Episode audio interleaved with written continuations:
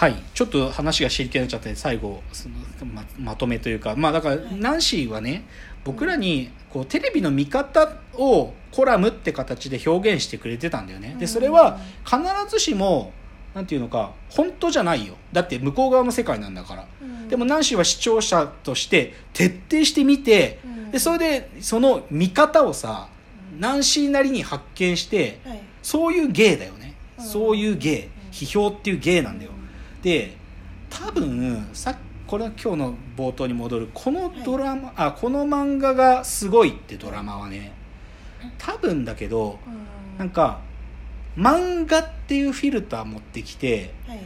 僕らが漫画を見るんじゃなくて役者を見るっていうそのフィルターの発明なんだと思うわけ。うん。で多分だけど今ねなんかナンシーほどこうナンシーは言っちゃえばそのフィルターをつどつど発明し続けたからうん。希代のコラムニストなわけよ。あーだけどなんか今はさもうその見方を作るみたいなのがうん。こう正直言うとん相当難しくなっちゃったしインターネットもできちゃったから難しくなっちゃったんだけど、うん。でもそれをなんか仕組みによってその見方っていうのをうん。こう再発明したのが僕はこのドラマがすごいだと思うわけ。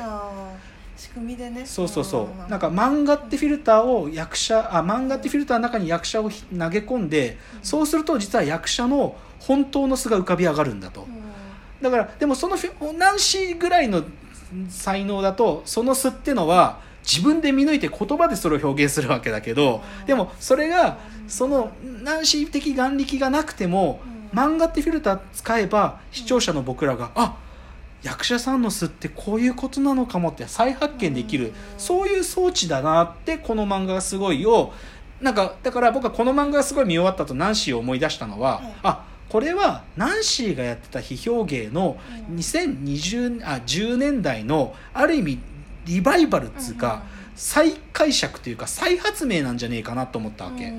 うんででこれはでもじゃあ必ず漫画っていうフィルターが使えるかってそれはないわけだから、だからある意味このフィルターの発明っていうのがうん。これから僕らコンテンツ特になんかある意味今こうもう社用になりつつあるテレビってコンテンツのはい。見方をもう一回発見し直す装置なんじゃないかなと思ってて。うん。まあ、単純にテレビだけじゃなくてテレビの中に出てくるいろんな役者さんとかタレントさんとかでもいいんだけど、うん。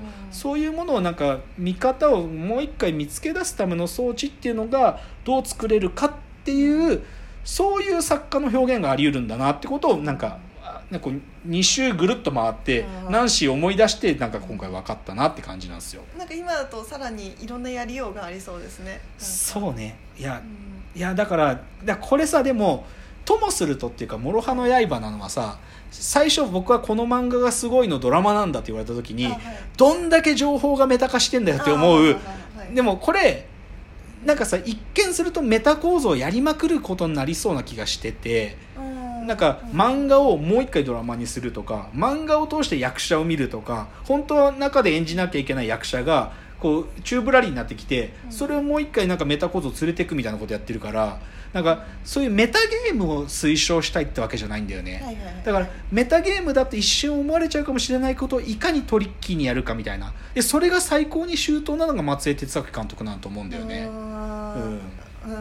うん。だその青井優さんとのまあそうだね。そうそうそうそういうのもねある。うん。だからうんそういうのがねやっぱりうんなんか、まあ、そういう作家表現っていうのが多分あり得るのが現代なんじゃないかなと思うっていうんでだからまあ最後なんかまとめ的に言うとまあでもテレビの見方は復権するのかってことなんですけど、はいはいはい。だからねだから復権はある意味僕らがナンシー的な見方をある意味獲得するのは無理ですよ。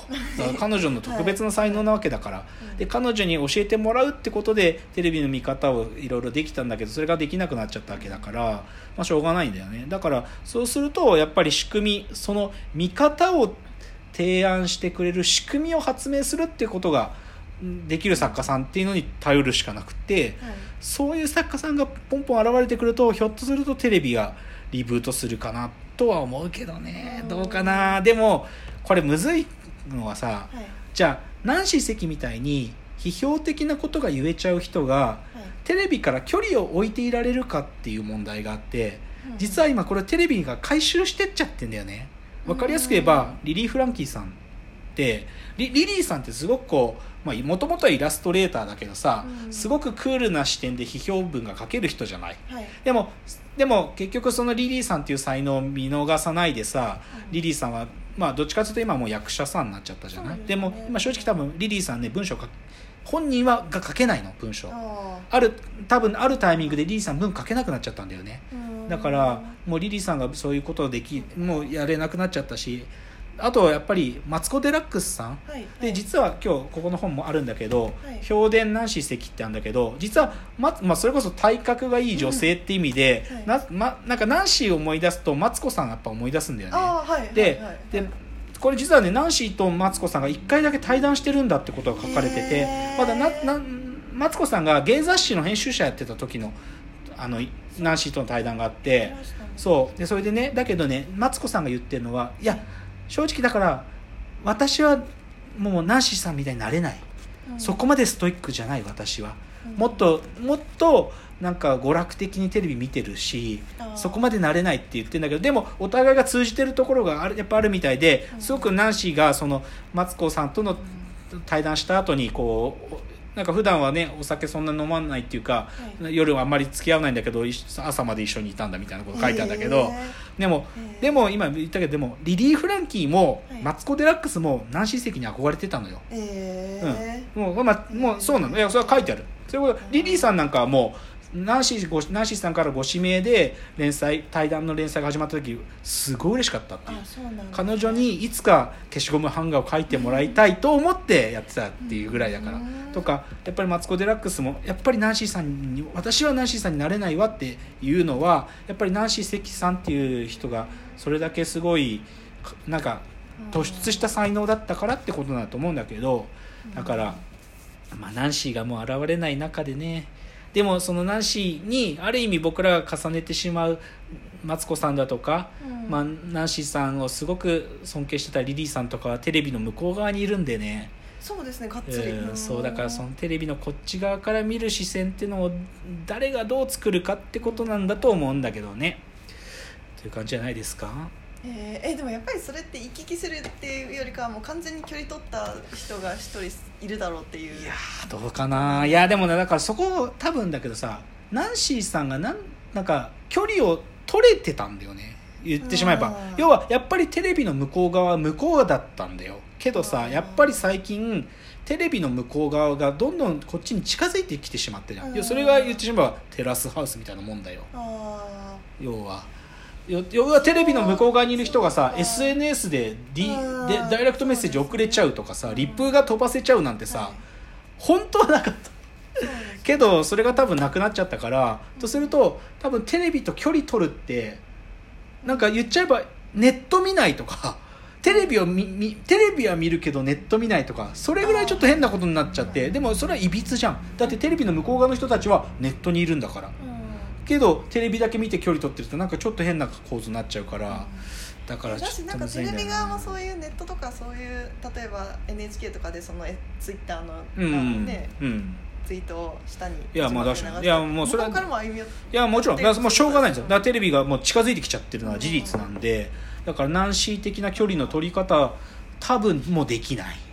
ああと思う。そうか、うん。そうそう思うとなんか伝説ですね。いやそうそう。だからもう多分なんかもう環境がナンシーみたいな存在を生まないっていううん。ことでもあるんだと思うんだけどね。いやだからこれねちょっとひょこの「評伝ナンシー関さん」面白いですよ。いろんな人がナンシーについて書いててくれて。あとこれがね川出の川出夢ムックって本から出てる「ナンシー関永久保存版」っていう本があってここにまあリリーさんと町山ひろみさんの対談とか伊藤聖子さんナンシーとお仕事してきたとかナンシーと仲良かった人たちのインタビューとか載っててすげえいいんだよね、うん。そうだからもういや僕だからナンシー関好きだから。あそうなんですね。うんいやたたなんか人、まあ、本になってるのは一通り読んでると思うよ。あそうですか。うん。へでやっぱりあとナンシーはだから預言者だからさ。よへーだからいやだってうんやわらちゃん？ー。えなんだっけな？やわらちゃんはいつか政治家になるだろうっつってんだ。やわらちゃんがオリンピックでメダル取ってる時に。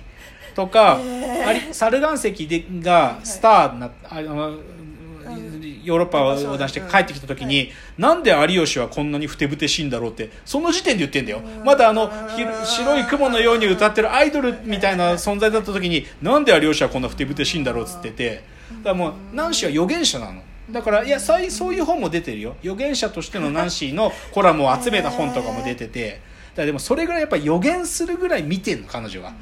テレビの中の。そのしかも書かれてる顔そううん本性。で徹底して見てんで。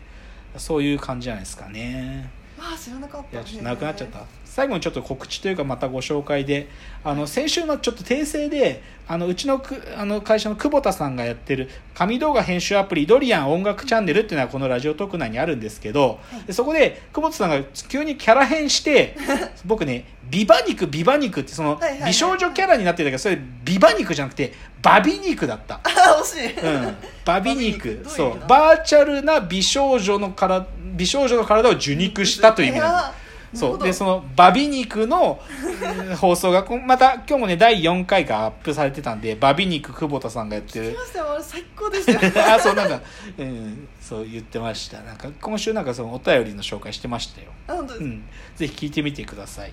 紙動画編集アプリドリアン音楽チャンネル。あのここにあの URL 貼っておくのでぜひ聞いてみてください。ということでちょっと今日はナンシーっていうかまあテレビの見方まあねちょっとまあなんかそういうのねなんかまあちょっと考えたいなと思うんですけどね。